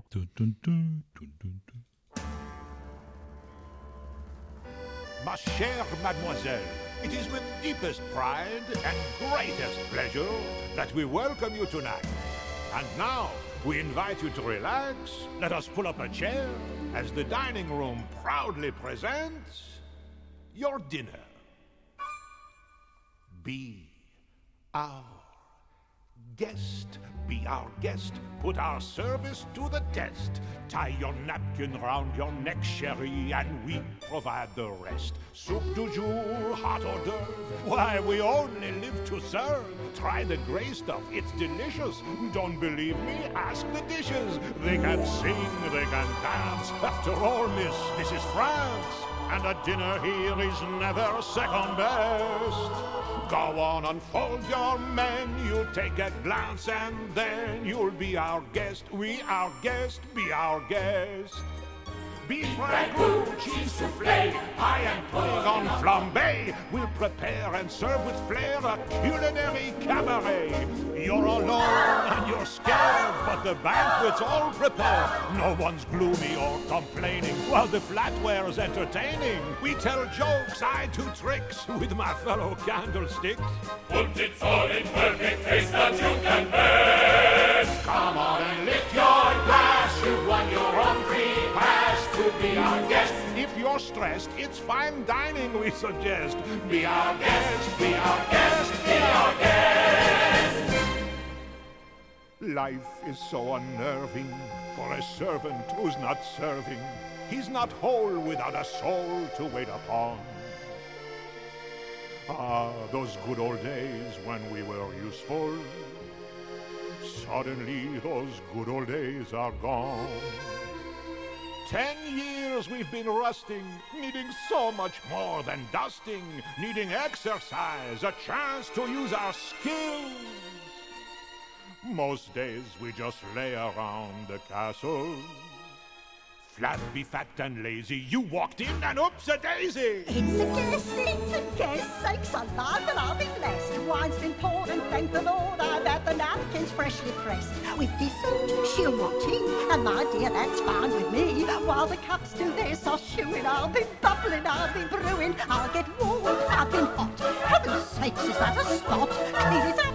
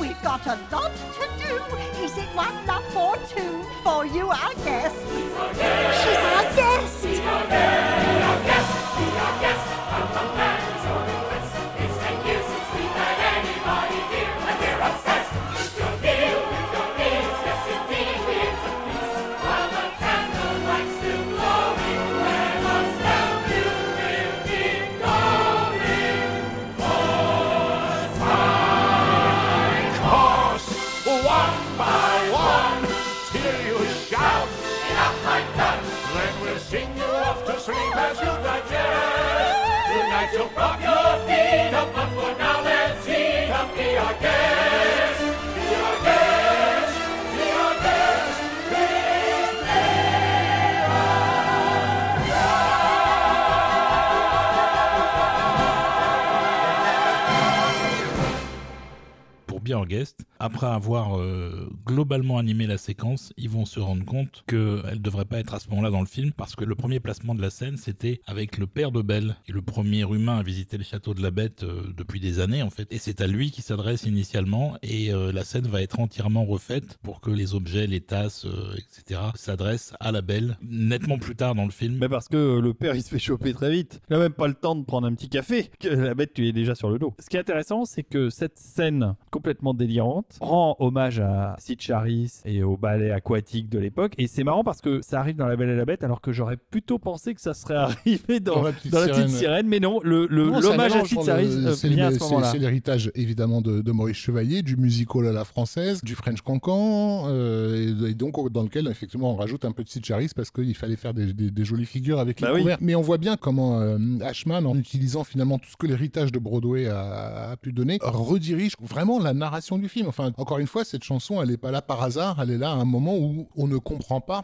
en tant que spectateur pourquoi cette meuf resterait dans ce château. tu Oui, vois? mais Ashman et Menken font partie du comité de rédaction qui va mener au script final du film. Euh, ils sont pas juste là pour faire la musique, en fait. Ils ont vraiment un rôle essentiel, euh, absolument essentiel. crucial. Alors, Alors, sur une période plus réduite, parce que au lieu des 4 ans habituels, ils ont que 2 ans pour finir le film, ce qui est assez short. Donc il y a cette horloge qui tourne, il y a une autre horloge qui tourne, c'est que Ashman a découvert qu'il en a plus pour très longtemps, puisque donc il est atteint du sida à l'époque, et qu'on lui fait bien comprendre que son métabolisme est très très affecté, et que euh, une des raisons qui fait qu'il rechignait à se consacrer à La Belle et la Bête, c'est qu'il voulait vraiment pouvoir finir Aladdin avant de clamser, pour le dire crûment. Du coup, euh, euh, il faut imaginer que c'est quelqu'un de très très fatigué déjà euh, physiquement. hein. Voilà, et, et quasiment tous les lyrics qu'il a écrits pour les chansons de La Belle et la Bête ont été écrits dans son lit, euh, pas son lit de mort, mais pas loin. Et par contre, Disney fait énormément d'efforts pour euh, faciliter la tâche de Howard Ashman, puisqu'il y a carrément toute une partie de la production qui est déménagée pour être juste à côté de chez lui, pour que les gens puissent aller le voir euh, quasiment tous les jours. Oui, euh, c'est-à-dire qu'ils l'ont achevé, quoi, si je comprends bien. bah, oui, et non, je pense qu'il était content et puis le résultat est, Non, mais je rigole. tellement Non, mais ça, Enfin, je rigole, je- je ris jaune, Ça, mais- ça affecte aussi, je pense, le récit euh, du film de savoir qu'il a été écrit par un gars euh, qui se sait condamné. De toute façon, bon, à part faire l'histoire, euh, le conte de La Belle et la Bête, euh, il a un écho particulier dans la communauté gay depuis sa création. C'est par hasard si Cocteau s'est jeté dessus. C'est un truc qui raconte quelque chose qui est vécu, en tout cas qui a été vécu pendant longtemps par les homos et surtout ceux qui devaient se cacher, comme une forme de monstruosité, euh, etc. Enfin voilà, le fait que l'héroïne soit euh, draguée par un jeune beau gosse euh, bien hétéro et bien concon. Enfin, le, le Gaston, il sort pas de nulle part, quoi. C'est l'image d'une société euh, intolérante, machiste, euh, tout ce que tu veux, là où il y a une forme de sensibilité du côté de celui qu'on considère comme la créature monstrueuse. On imagine bien que Ashman, euh, qui sait qu'il va bientôt euh, passer l'arme à gauche, il y a aussi une forme de leg qu'il va donner à ce projet. Donc euh, finalement, émotionnellement, il va s'y investir beaucoup plus qu'il ne l'avait euh, imaginé et donner beaucoup de lui, énormément de lui. Donc on peut pas dire que c'est le film lui-même qui l'a achevé. C'est lui qui a choisi d'achever sa vie en se consacrant à ce projet. Je vous recommande de revoir le film en VO, même si la VF, encore une fois, est très très bien. Parce que la voix de la bête est formidable. Tout est formidable dans La Belle et la Bête. Franchement, de cette période de Renaissance, c'est mon préféré, de très loin. Toutes les chansons sont exceptionnelles. On peut évidemment pas tout vous mettre, il y en a quand même un sacré paquet. Moi, ce que j'aime beaucoup, c'est que c'est vraiment un film qui rend hommage à toute une époque, tout un esprit. euh, C'est un film qui n'a pas du tout honte de regarder sur le passé du genre Mmh. et qui- le rend vachement moderne. très moderne, très dynamique, et d'autant plus dynamique que donc, grâce à Bernard et Bianca au pays des kangourous, ils ont enfin le système CAPS euh, bien au point, et ça, ils vont s'en donner à cœur joie, parce qu'en termes donc de, de mise en scène, on a beaucoup de travelling circulaire, entre Clairement, les ça bouge, ça personnages, bouge etc. beaucoup, oui. Et notamment donc la fameuse séquence de balle, euh, Oui, où il y a carrément du CGI euh, aujourd'hui un peu voyant, mais qui à l'époque faisait quand même euh, pas mal son effet. Oui, mais c'est pas choquant, hein, ça reste joli. C'est vrai que c'est le film qui bénéficie de toute l'expérience cumulée de la petite sirène, plus l'avancée technologique de, de- de Bernard et Bianca au pays des kangourous. Tu remarqueras qu'aujourd'hui, si tu regardes un peu le merchandising qui reste de cette époque, c'est clairement La Belle et la Bête sur lequel on retrouve le plus d'objets encore disponibles, et encore fabriqués. Enfin, la, la théière avec la petite tasse euh, qui était jouée la théière par Angela Lansbury, enfin ce genre de choses qu'on trouve complètement disponibles euh, encore aujourd'hui, alors que Aladdin il reste beaucoup moins de choses, la petite sirène aussi. Oui, mais ça, a été aussi un énorme carton qui a été réédité euh, dans différentes versions. Parce que là, on va écouter une deuxième chanson qui s'appelle Something There, qui est une chanson qui n'était pas prévue initialement dans le film. À la place, il y avait une autre chanson. C'était le développement du début de romance en fait entre la Belle et la Bête, vu par les habitants du château, donc tous les objets inanimés euh, et réanimés. Et en fait, ça a été laissé de côté au final. Euh, La chanson euh, a été enregistrée mais n'a pas été euh, animée entièrement. Et elle a été restaurée après. euh, ils ont refait entièrement l'animation, je crois. Et donc, elle a été remplacée par cette chanson, un montage où on entend pas en duo parce que les deux personnages ne s'entendent pas, mais ils chantent chacun leur tour entre la Belle et la Bête. En fait, c'est d'un champ intérieur. C'est-à-dire qu'effectivement, elle, elle pense des choses de lui et lui pense des choses d'elle. Et ça nous permet surtout de, de voir les, les semaines euh, s'égrener. Exactement. Something there. There's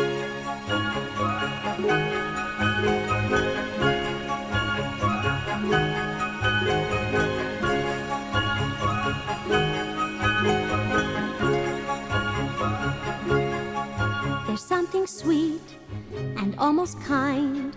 But he was mean and he was coarse and unrefined. And now he's dear and so unsure. I wonder why I didn't see it there before.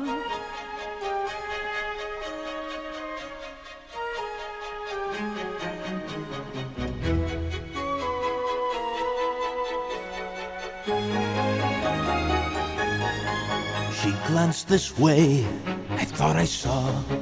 And when we touched, she didn't shudder at my paw. No, it can't be, I'll just ignore. But then she's never looked at me that way before. New and a bit alarming. Who'd have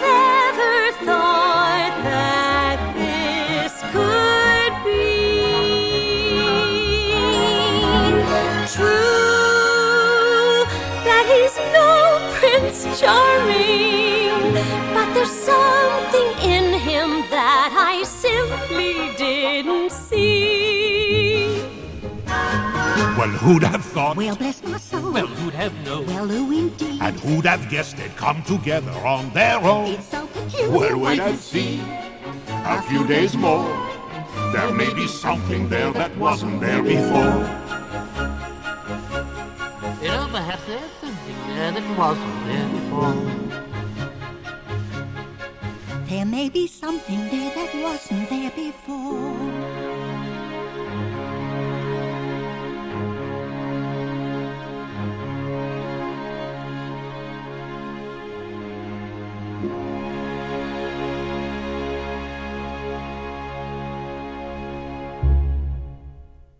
Ça, c'est deux exemples de chansons, mais la chanson de Belle est absolument extraordinaire. Ah non, mais- La chanson de Gaston est exceptionnelle. La chanson La Belle et la Bête, qui est chantée par Angela Lansbury, est assez magnifique aussi. Vraiment, le film est solide à tout point de vue, quoi. Alors, est-ce que vous savez que pour la ressortie Blu-ray, si vous voulez retrouver le film original non modifié, vous avez aussi une version 3Difiée. À la grande époque où Disney encourageait la 3D. Il y a eu une petite sortie salle et IMAX d'ailleurs euh, de la version 3D. Alors, pas en France, malheureusement. Pas en France. Mais par contre, on trouve euh, le Blu-ray 3D et la version 3D est formidable. Donc, déjà, on aime beaucoup le film, mais en plus, la version 3D est géniale et elle n'a pas les fameuses scènes euh, supplémentaires, comme pour le Roi Lion d'ailleurs, exactement, parce que le Roi Lion, ils ont aussi modifié les choses dans les ressorties vidéo et euh, la version 3D du Roi Lion est la version d'origine. Voilà, je me permettais cette petite aparté. C'est pas forcément un aparté, mais moi j'aimerais rendre hommage à un animateur de talent qui est Glenn Keane, qui est déjà un personnage. on on s'attend pas quand on le voit à ce que ce soit euh, un animateur, parce que c'est euh, vraiment il a un look de culturiste. euh, le mec, c'est une véritable figure. d'Action Joe, quoi, euh, bien baraqué, mais qui est donc euh, à, ce- à cette époque-là clairement l'animateur euh, de tête, on va dire, la, la Formule 1 du studio, puisque c'est lui qui a pris en charge le personnage d'Ariel dans La Petite Sirène. À sa demande. moi c'est Glenn mais je voilà. suis l'animateur d'Ariel. Mais c'est ça c'est ça qui est incroyable, quoi. C'est que le type, c'est cette espèce de grosse baraque euh, culturiste. petite sirène, c'est moi. Et en fait, quand il prend un crayon, il te dessine les trucs les plus délicats, Mais oui, etc. formidable. Mais en même temps, il sait faire aussi la force. Et du coup, il était parfait pour faire la bête. Donc c'est vraiment lui qui lui a donné cette personnalité incroyable. Oui, et le design de la bête est extraordinaire. D'ailleurs, c'est la plus belle, je pense, Oui, de toutes les oui, adaptations oui, de La Belle et la Bête, sans aucun doute. Alors, c'est plus facile en animation, forcément. Mais justement, Mais quand par, même. sa, par, sa, ge- par sa Euh, gestuelle. C'est plus facile, oui et non. hein. Il passe régulièrement de la, de la créature féroce et. Oui, à quatre et- pattes. Et où tout d'un coup, il devient une espèce de gamin attardé, euh, et après, il devient euh, charmant, et après, il devient timide, et, et tout ça uniquement par le trait gracieux, incroyablement précis de Glenn Keane que j'ai eu la chance de rencontrer euh, des années plus tard. Voilà. Et d'ailleurs, le film est tellement bien fait que la suspension d'incrédulité euh, s'installe tout de suite. On n'a aucun problème à accepter tous les trucs fantastiques qui se passent et cette romance entre une espèce d'homme ours. euh, Ah, mais moi, je serais tombé amoureux de lui aussi. hein. Et voilà. Pourtant, euh, il, est vois, super, mais- il est super touchant. Il euh, est génial. Je crois que, enfin, je, je me trompe peut-être, les amis, mais j'ai l'impression quand même que chez Disney, c'est une grande, grande, grande fierté. Et c'est une fierté dès sa production, puisqu'il va se passer quelque chose qui, pour moi, souligne à quel point euh, ils savent, ils sentent qu'ils sont en train de, de renaître. Tu t'en souviens, David hein, Bah C'est oui, c'est c'est le- peut-être un détail. le laserdisc. Mais c'est le fameux laserdisc que tu as vendu à 14 exemplaires, peut-être, certes. Mais le simple fait que ça existe, que les mecs aient sorti un work in progress, c'est-à-dire, grosso modo, des storyboards animés. Et d'ailleurs, c'est la seule version que Howard Ashman a vue, puisqu'il va mourir six mois avant la sortie euh, finale du film. Il verra une version euh, provisoire avec encore des animatics, encore des dessins, euh, mais il verra quand même quelque part le, ce que le film sera au final Mais- euh, mais voilà, avec mais ses chansons. Décider de sortir dans le commerce un work in progress, c'est pas seulement euh, viser le public de cinéphiles, euh, mais déjà le fait de viser le public de cinéphiles alors que t'es Disney, dix ans avant, c'est le studio le plus ringard du monde. Mais je crois que c'est la seule fois. hein. Il n'y en Oui, a jamais eu d'autres. hein. Mais symboliquement, ça voulait vraiment dire quelque chose. Ça voulait dire on est extrêmement fiers de ce qu'on est en train de faire et on pense que c'est du grand cinéma. Et ça va aller jusqu'au bout, puisque donc on verra plus tard que ça va les mener jusqu'aux Oscars et tout ça. quoi. Et donc c'est effectivement quelque chose qui va être reconnu par l'Académie des Oscars, puisque le film aura évidemment euh, un certain nombre de nominations, et pour la première fois pour un film d'animation, une nomination euh, à l'Oscar du meilleur film, Voilà. Et non pas du meilleur film d'animation. qu'il ne va pas remporter. Mais ça- mais ça, encore une fois, sur le plan symbolique, symbolique, c'est- c'est- symboliquement c'est important. Et en plus de ça, évidemment, Ashman et Menken vont avoir l'Oscar de la meilleure chanson. Posthume pour Ashman. pour euh, la chanson Beauty and the Beast, la chanson titre. Et Menken va aussi avoir l'Oscar du meilleur score. C'est aussi une renaissance d'un certain esprit hollywoodien. Enfin là, pour le coup, la comédie musicale hollywoodienne à l'ancienne qui a été complètement enterrée par les années 70. hein, mais- donc tout d'un coup, boum, ça revient comme si euh, il s'était rien passé. On est retourné au, au début des années 60. Hmm. C'est ça, et le public euh, fait un triomphe au film littéralement. Il y aura d'ailleurs évidemment plein de déclinaisons, de suites en, En direct, en DTV, euh, une adaptation extrêmement successful euh, à Broadway qui va rester des années à l'affiche, etc. Et une magnifique version live action que je vous recommande. Non. non, euh, on en parlera une autre fois. et d'ailleurs, euh, le budget du film était de 25 millions de dollars. Il va en rapporter littéralement 20 fois ça, puisqu'il va arriver à 450 millions. C'est juste C'est bien mérité. Bon, eh ben on va écouter un dernier morceau parce qu'il faut, faut se faire plaisir. Voilà, parce qu'on a, on- on a mis des chansons, on aurait pu mettre toutes les chansons, on aurait aussi pu mettre tout le score, qui est assez sensationnel globalement, dans la continuité de ce qui avait été fait par Menken sur La Petite Sirène, mais avec encore un cran en plus, avec évidemment euh, pléthore de thèmes, et un final qui est euh, la mort et la renaissance de la bête, qui s'appelle Transformation sur le disque, et qu'on écoute maintenant.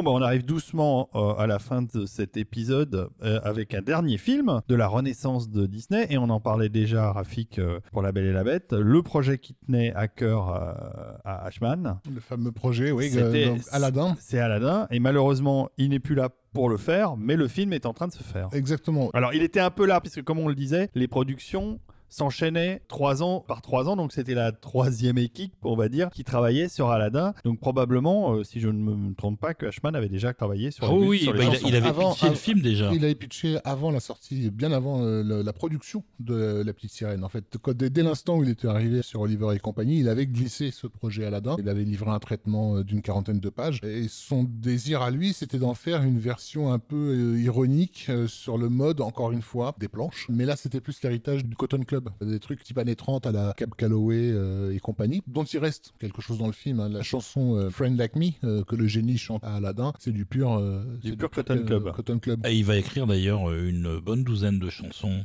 euh, initialement.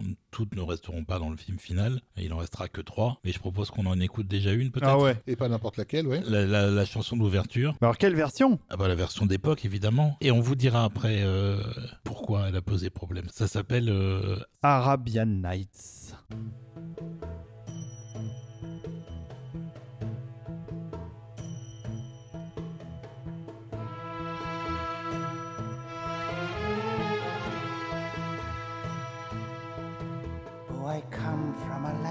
From a faraway place where the caravan camels roam. Where they cut off your ear if they don't like your face. It's barbaric, but hey, it's home.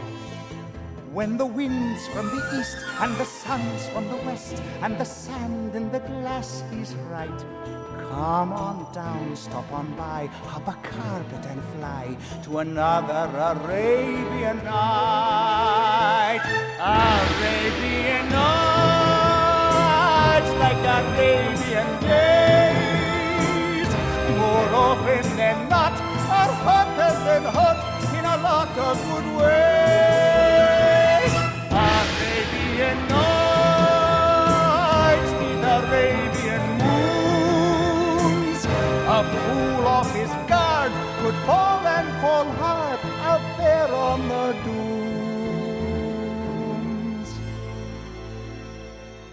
Est-ce que c'est Robin Williams qui chante? Pas du tout. C'est Bruce Adler. Parce que Robin Williams fait plusieurs voix dans le film, dont évidemment le, le génie, mais euh, Voilà, il fait là, il- aussi il- le, le vendeur du début. Il n'est pas arrivé encore là. Euh, c'est avant. C'est avant tout ça. C'est vraiment l'ouverture du film. en Oui. fait. Et donc cette chanson comporte un vers qui dit euh, globalement, euh, c'est le marchand qui parle de son pays. Et à un moment on dit, euh, on vous coupe les oreilles si on n'aime pas votre visage. Et ça a été extrêmement mal reçu Ah bah tu m'étonnes. par le ADC, qui est le American Arab Anti-Discrimination Committee, qui a beaucoup, beaucoup, beaucoup protesté en disant ça n'est pas du tout sympa vis-à-vis des Arabes. Et donc ça a été remplacé par un truc un peu terne quand c'est plat et immense et que la chaleur est intense. Voilà. Et donc c'est une version qui est censurée, à l'exception de la sortie du disque à l'époque. Dans toutes les rééditions après, ça a été modifié. Alors, cho- chose intéressante, euh, en France, considérant l'importance de la communauté musulmane euh, dans le pays, proportionnellement, la branche française de Disney avait déjà commencé à la censurer. Et donc, dans la version française, d'emblée, on a eu euh, Les Serpentes en sorcelle, un truc comme Oui, ça. Voilà. quelque chose comme ça. Moi qui avais vu le film en, en VO, en projection de presse, je me dis, bah, bah, on coupe plus les mains maintenant. Non, les, euh, les oreilles. pardon. On coupe plus les oreilles. Bah non, terminé. On ne coupe plus les oreilles. Et Évidemment, le projet a pas mal changé après coup euh, de direction parce que on l'a dit, Ashman a, a bossé dessus longtemps et, et lui, il était vraiment, vraiment dans cette version très cabaret, euh, encore une fois, d'Aladin. Puis Katzenberg, c'est un mec sans pitié, hein, qui a bien dit à l'équipe qui produisait le film, ne vous sentez pas obligé d'être ultra fidèle à ce que euh, Ashman avait mis en place à l'époque. Et notamment, bah, le truc, qui- le truc- le qui c'était euh, par rapport au personnage de la mère d'Aladin. Donc voilà, il leur a dit littéralement, alors je vous le dis en anglais, 86 the mother. The Mom the Zero, ce qu'on pourrait traduire par euh, claquer la mer, la rhum est capote. Ça, quand tu sais que le, voilà, le mec qui a développé le projet est mort, euh, qu'il a été pratiquement celui qui a fait renaître ton studio de ses cendres, etc., c'est moyennement sympa. Mais ça, voilà, Katzenberg n'est pas quelqu'un de connu pour sa grande euh, sympathie, mais efficace Mais commercialement. efficace. parlant. Et en fait, c'est vrai que s'il y avait eu un personnage de maman à Aladdin, ça aurait peut-être alourdi euh, les Voilà, par certains aspects, effectivement, il y avait des trucs qui ne, voilà, où Ashman il y faisait pas gaffe et puis de toute façon parce qu'il était dans le récit d'époque des Mille et une nuits. Mais effectivement, il était bien spécifié que la princesse Jasmine avait 16 ans dans sa version parce que bah, dans la tradition musulmane de l'époque, c'était Voilà. l'âge auquel Alors on que- mariait les filles. Alors quoi. que dans la version finale, elle a pas d'âge. Elle a pas d'âge, C'est ouais. juste pour son prochain anniversaire. Et euh, il y a plein de choses qui dégagent. Il y avait trois amis aussi d'Aladin qui sont plus dans le script au final, qui sont remplacés en gros par son petit singe. Voilà. On retrouve tous les tics de Disney euh, qui étaient déjà présents avant cette renaissance et qui vont rester aussi pendant toute cette période de renaissance. Le petit compagnon animal ou euh, enfin euh, et puis cette espèce de faux progressisme que Disney mettait en avant. On a une héroïne qui est euh, Jasmine. On avait Belle dans La Belle et la Bête. On avait la petite sirène avant. Ce sont des femmes qui cherchent d'une certaine façon à échapper à leurs conditions. Mais pour y échapper, l'objectif à atteindre, c'est quand même de trouver un mari. Ça veut dire que quelque part, pour sortir de, de la condition dans laquelle elles sont, elles doivent rentrer exactement dans les cases les plus fermées de l'American Way of Life en fait. C'est-à-dire euh, trouver un homme, euh, faire des enfants. Même dans euh, Bernard et Bianca au pays des kangourous. Quelque euh, part, oui. Donc c'est un progressisme euh, un peu factice quelque part et un peu daté et qui va rester tout au long des années 90 euh, et même au-delà. L'influence de, l'esprit, on va dire, comme Katzenberg sur un film comme Aladdin, elle peut avoir du bon. D'une part parce qu'il va ramener un de ses collègues euh, clients, enfin je sais pas comment l'appeler, dont il a presque fait la carrière, qui est un certain Robin Williams, qui va quand même un petit peu chambouler l'esprit du film pour en faire un show euh, impressionnant avec le- son personnage de génie. Il va aussi ramener le comique Gilbert Gottfried, qui est ce comique qu'on connaît pas beaucoup en France, mais qui a une voix bien nasillarde et bien chiante, Qui euh, fait voilà. Aigo, euh, et qui, fait, du coup le perroquet Yago. euh, qui- était dans le flic de Beverly Hills nu- numéro 2, production Paramount de Don Simpson et Jerry Bruckheimer. Donc on reste dans cette petite famille, quoi. Et le côté effectivement très humoristique du film, un peu moqueur, euh, fonctionne en réalité, quoi. On est moins dans les mille et une nuits vision années 30 que Ashman avait au départ euh, imaginé. Est-ce qu'on écoute un deuxième Ah morceau oui, allez, oh. On va écter un morceau de score parce qu'il est aussi assez magnifique sur Aladdin. Bah, il est même superbe. Très mille et une nuits, forcément, puisque c'est un peu la source de tout ça. Et donc, on va écouter euh, un morceau qui s'appelle Cave of Wonder, qui est la fameuse euh, cave magique euh, cachée que Aladdin va explorer pour euh, y retrouver la fameuse lampe.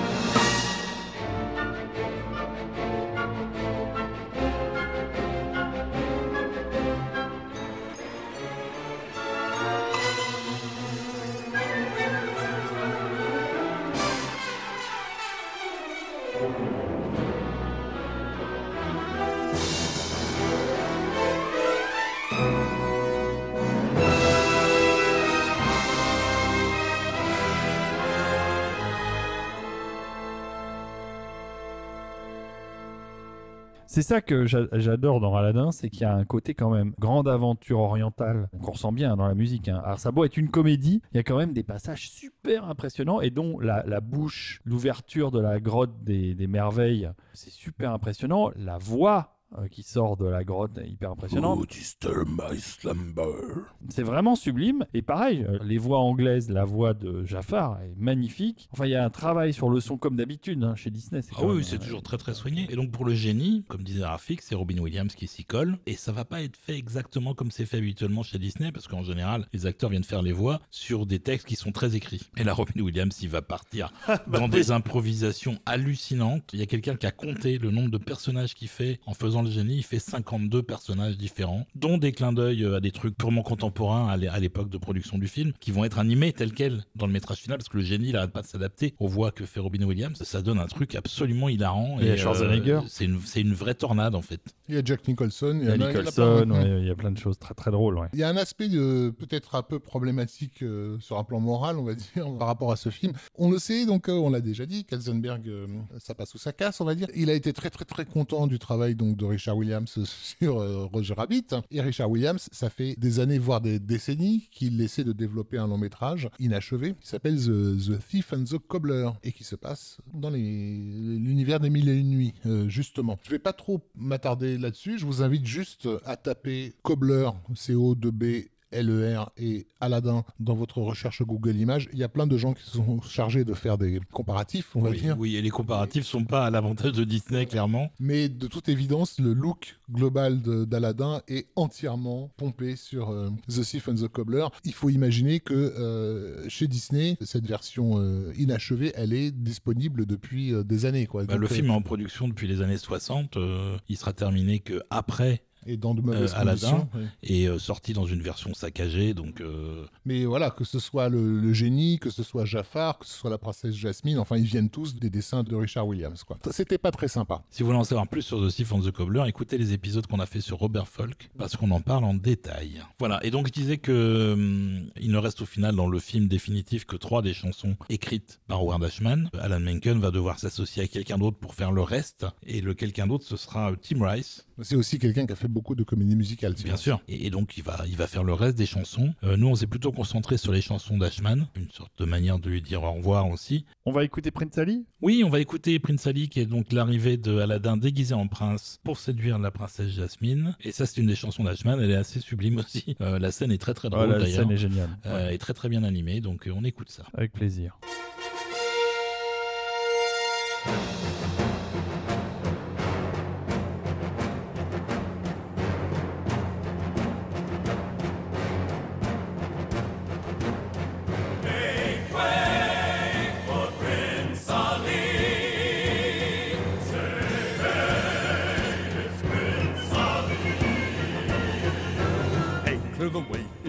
Bazaar. Hey, you, let us through. It's a bright new star. Oh, come, be the first on your block to meet his eye. Make way, here he comes. Ring bells, bang the drum. Are you gonna love this guy? Prince Ali, fabulous he, Ali Ababa. Genuflect, show some respect, down on one knee. Now try your best to stay calm. Brush up your Sunday salon. Then come and meet his spectacular coterie. Prince Ali, mighty is he, Ali Ababa. Strong as ten regular men, definitely. He faced the galloping hordes. A hundred bad guys with swords. Who sent those goons to their lords? Why, Prince Ali. He's got 75 golden candles. Don't they look lovely, June? Fabulous, Harry. I love the feathers. When it comes to exotic type mammals. Has he got a zoo? I'm telling you, it's a world-class menagerie. Prince Ali, handsome as he, Ali Ababa. That physique, how can I speak? Wake at the name. Well, get on out in that square. Adjust your bell and prepare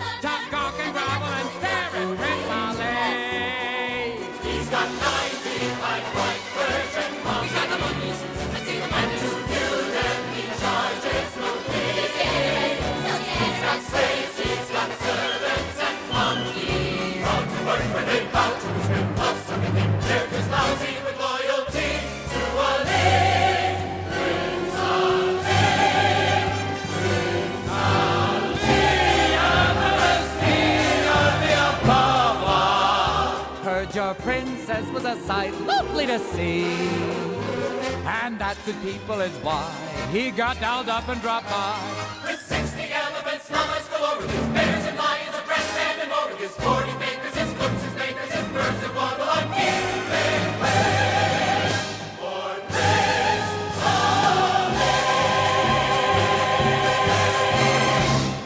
Ça pète Prince Ali et ça pète, c'est normal. C'est Robin Williams, donc euh, bourré d'énergie. euh, Et c'est vrai que nous, on a choisi de faire écouter essentiellement les chansons d'Ashman, parce que, encore une fois, les chansons de Tim Murray sont pas mal du tout. Mais c'est évident que les lyrics d'Ashman, ils ont quelque chose. Il y a un peps, une façon de raconter l'histoire par la chanson qui est euh, absolument remarquable chez lui. Et j'aime beaucoup cette tournure de phrases et tout ça. Je préfère, ben, moi, personnellement, en version anglaise qu'en version française. Une forme de, talent poético-ironique chez, chez Ashman qui était extrêmement précieux. Qui est parfaitement complété par l'écriture musicale de Menken en plus. Et la joie qu'il y a dans ces chansons ne, doit- ne doit pas faire oublier que le type qui les a écrits était littéralement en train de mourir. Quoi. Et que le type qui les a chantés s'est suicidé d'une balle dans, ça, dans la c'était un peu plus tard.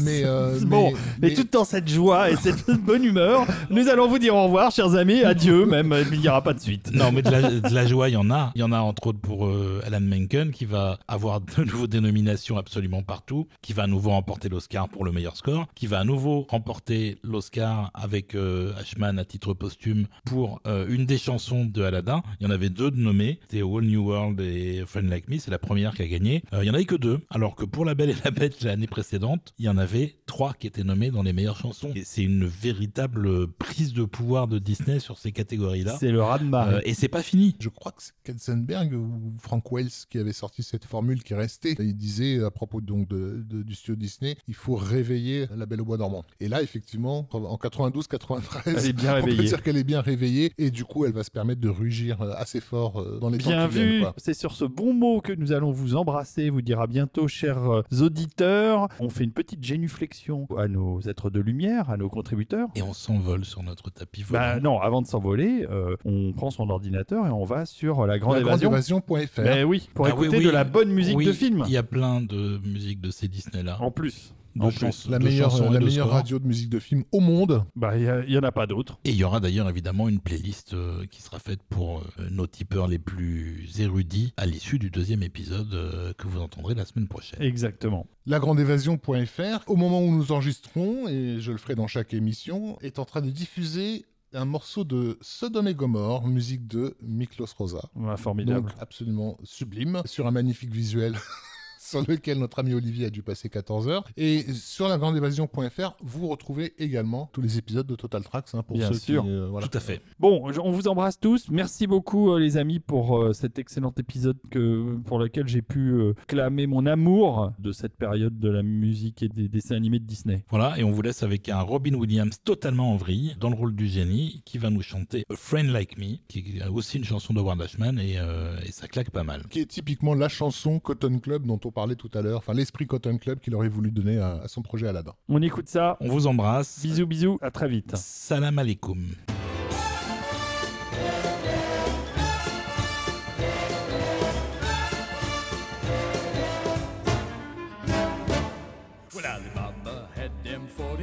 40 thieves. Scheherazade had a thousand tales. But master, you in luck, cause up your sleeves you got a brand of magic never fails. You got some power in your corner now. It's heavy ammunition in your camp.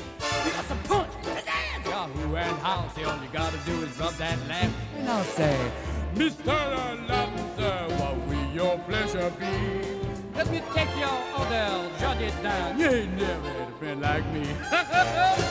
Life is your restaurant, I'm your melody. Come on, whisper what it is you want. You ain't never had a friend like me. Yes, sir. We pride ourselves on service. You're the boss, the king, the Shah. Say what you wish, it's yours. True dish. About a little more baklava.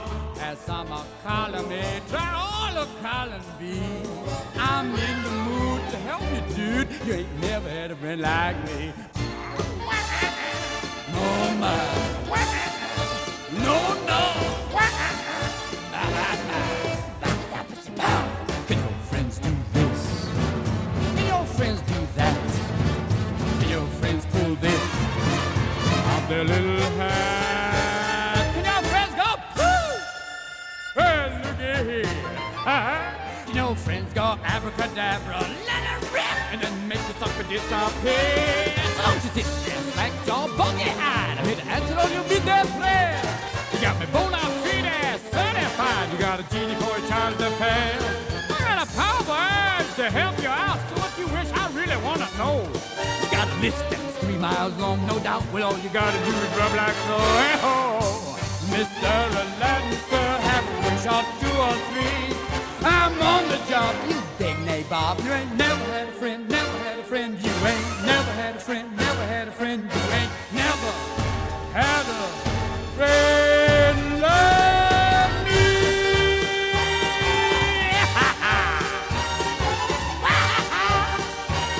You ain't never had a friend like me.